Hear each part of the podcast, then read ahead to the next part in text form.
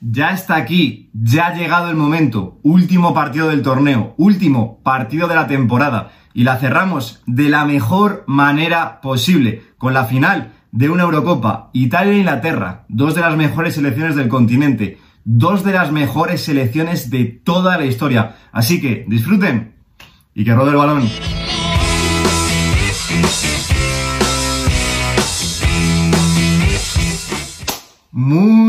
Buenos días chicos, como siempre digo, bienvenidos un día más al canal. Después de un mes de curro bastante, bastante, bastante intenso por aquí por el canal, pues hoy ya sí que sí ponemos punto y final a esta temporada 2020-2021 y lo hacemos de la mejor manera posible, analizando el partido de la final de esta Eurocopa con la que tanto hemos disfrutado. Italia e Inglaterra llegan a esta final de la Eurocopa que se disputará el domingo día 11 a las 9 de la noche aquí en España y sí que es cierto que si bien han sido a lo mejor las dos selecciones más solventes o las dos selecciones más sólidas a lo largo de todo el torneo, pues sí que es cierto que a esta final, para mí, creo que llegan con más dudas que como se presentaron a estas semifinales. Como digo, sus dos enfrentamientos les hicieron bastante, bastante daño y yo creo que les ha generado alguna que otra duda a los dos equipos. Como venimos haciendo en estos vídeos a lo largo de toda la Eurocopa, vamos a comenzar analizando cuáles podrían ser los diferentes once que podrían presentar ambos conjuntos. Y comenzando por Italia, la selección que dirige Roberto Mancini, pues yo tengo dos dudas fundamentalmente. La primera es que si Emerson repetirá en ese lateral izquierdo, ya que, bueno, yo creo que lo hizo bastante bien, estuvo más o menos al nivel, teniendo en cuenta que no había jugado prácticamente nada en toda la Eurocopa, pero sí que es cierto que le sustituyó en el partido, así que esa es la duda que me deja a mí si podría repetir o no como titular, igual a Mancini no le convenció el partido que hizo Emerson Palmieri, y la otra es que si Chiesa estará disponible, ya que le vimos al final del partido que se retiró con alguna que otra molestia, de hecho lo tuvieron que cambiar. Aún así, yo creo que Roberto Mancini va a seguir confiando en los hombres que le han traído hasta aquí, que le han llevado hasta esta final y repetirá su 4-3-3 seguramente con Donnarumma en portería, Di Lorenzo lateral derecho, Bonucci Chiellini pareja de centrales, Emerson creo que repetirá en el lateral izquierdo, en el centro del campo Jorginho, Barrera y Berratti, que parece que se ha sentado en el 11 definitivamente como titular en lugar de Locatelli, y arriba, si está disponible, Chiesa por banda derecha, Insigne por banda izquierda y arriba, como 9, Ciro Inmóvil. Y por parte de Inglaterra, el conjunto que dirige Gareth Southgate, la mayor duda que tengo yo es que, al igual que en el partido contra Alemania, dibujará un esquema con tres centrales. Y la otra duda que tengo, como siempre a lo largo de toda la Eurocopa, es quién ocupará el extremo derecho de esta Inglaterra. Así que teniendo todo esto en cuenta, yo creo que aún así saldrá con el 4-2-3-1 que le ha traído hasta aquí, con Pickford en portería, Walker como lateral derecho, Stones White pareja de centrales, Luke Shaw como lateral izquierdo, doble pivote inamovible para Gareth Southgate, Calvin Phillips y Declan Rice. Y arriba por banda derecha creo que va a repetir Saka en el extremo derecho, en la media punta Mason Mount por izquierda Raheem Sterling y arriba Harry Kane. Una vez analizados los dos posibles once que podrían plantear tanto Roberto Mancini como Gareth Southgate, ya lo vemos aquí pintado sobre el terreno del juego, pues sí que es cierto que hoy quería darle un matiz diferente al vídeo, porque tanto Italia como Inglaterra, pues bueno, ya lo hemos analizado a lo largo de toda la Eurocopa, en todos los vídeos han sido protagonistas, así que como digo, quería darle un matiz un poquito diferente, aportar un datito más que yo creo que va a ser importante de cara a pronosticar lo que puede ser el desarrollo del partido de esta final entre Italia e Inglaterra. Lo que quiero analizar son ciertos datos del último partido tanto de Italia como de Inglaterra de estas semifinales de la Eurocopa. Por parte de Italia, que lo tenemos aquí en la parte izquierda, pues bueno, he querido recabar estos cuatro datos. Lo primero son las zonas de posesión, donde la mayor posesión la tuvieron en el centro del campo con un 49%, pero ojo, lo importante es que en el último tercio del campo únicamente tuvieron un 20% de posesión.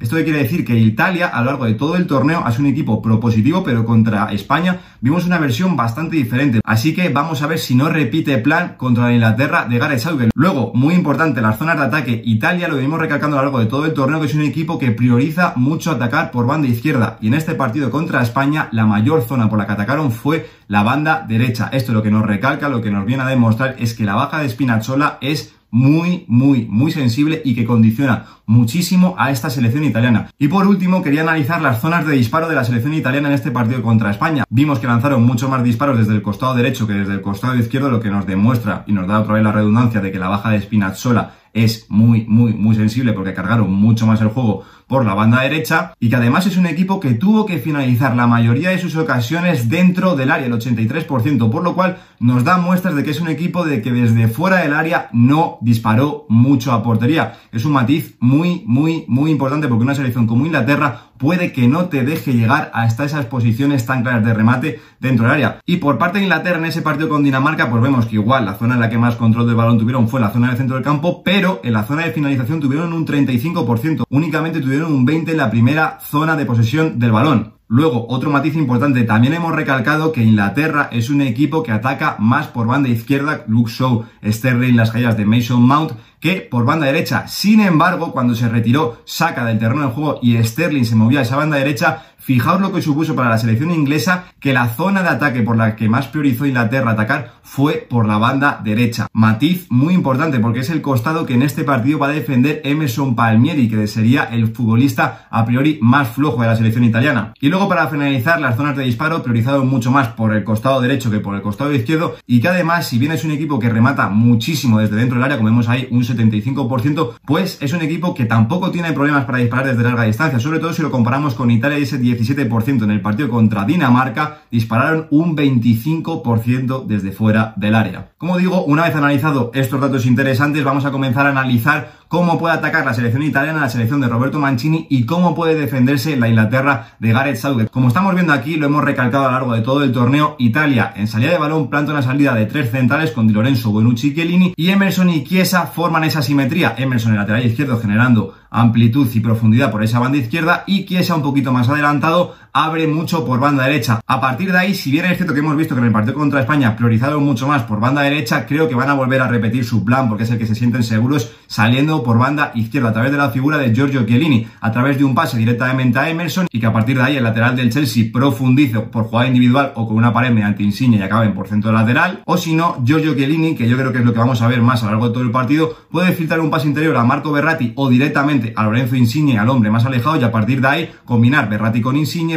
con Inmóvil, o si no consiguen profundizar por ahí, pues gracias a esa atracción, ese fuego que es la banda izquierda de la selección italiana, conseguir girar el juego para que a partir de ahí Chiesa reciba en banda derecha y Varela pinte un desmarque de ruptura como venimos haciendo a lo largo de todo el torneo que está generando muchísimas dudas a las selecciones rivales. Ese costado derecho de Varela y Chiesa, donde Chiesa traza las diagonales y Varela en profundidad, como digo, hace mucho, mucho daño. Ante esto, ¿cómo puede defenderse el equipo de Gareth Southgate? Pues bueno, aquí estamos viendo el 4-2-3-1 habitual, pero con algún que otro matiz, ya que Declan Rice, pues bueno, actúa un poco más como pivote. Calvin Phillips será el hombre que esté un poquito más suelto, sobre todo intentando que Marco Berratti no reciba entre líneas, repitiendo el mismo trabajo que hizo Coque, ya que Marco Berratti estuvo completamente aislado a lo largo de todo el partido. Luego, muy importante la labor de Saka en ese extremo derecho, ya que Emerson Palmieri es un lateral muy, muy profundo y ahí el futbolista del Arsenal está bastante acostumbrado a trabajar, porque como hemos dicho en anteriores vídeos, está también acostumbrado a actuar en la posición de carrilero. Por tanto, creo que este es el motivo principal por el que Gareth Southgate se va a inclinar por él y no por Phil Foden o Don Sancho. Y luego, muy importante, bloque alto en presión.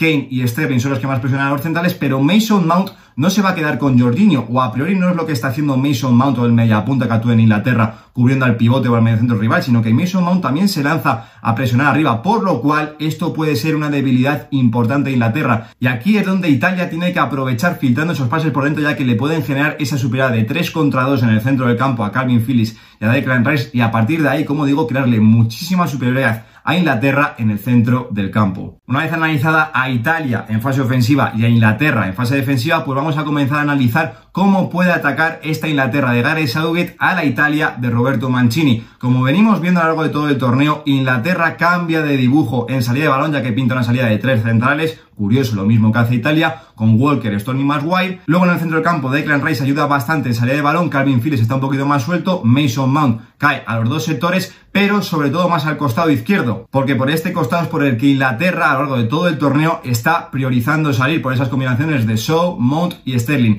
Y esto va a ser muy importante ya que en el otro costado, que aquí vemos un hueco bastante libre entre Chiellini, Jorginho y Berratti, una zona que aquí no ocupa nadie, ahí Harry Kane en el partido contra Dinamarca hizo mucho daño en los apoyos y a partir de ahí, jugando de cara o directamente girando, las diagonales de Saka, Sterling, Mason Mount de segunda línea pueden hacerle mucho daño a esta Italia. Sobre todo porque lo vimos en el partido contra España, que la labor que va a hacer Harry Kane en este partido la hizo Dani Olmo en ese encuentro que sacó a Chiellini y a Bonucci de zona en cada acción y eso a Italia le generó mucho, mucho, mucho peligro. Y teniendo en cuenta que Harry Kane en este aspecto es un especialista, pues por aquí Italia, con esas recepciones de Harry Kane en la zona del 10 y las diagonales, como digo, de Sterling, Saka y Mason Mount, puede sufrir bastante. Teniendo en cuenta estos matices en fase ofensiva de Inglaterra, ¿cómo puede defenderse Italia? Pues bueno, creo que va a repetir el plan que hizo contra España pero teniendo algunos matices un poco diferentes. El día de España defendió con un 4-5-1 más que con un 4-3-3, pero sí que es cierto que, si bien cuando se acaba el balón jugado de España desde atrás mediante Unai Simón sí que iban a presionar adelante, cuando el balón lo tenían los centrales sí que replegaban un poquito más atrás. Creo que contra Inglaterra sí que van a lanzar un bloque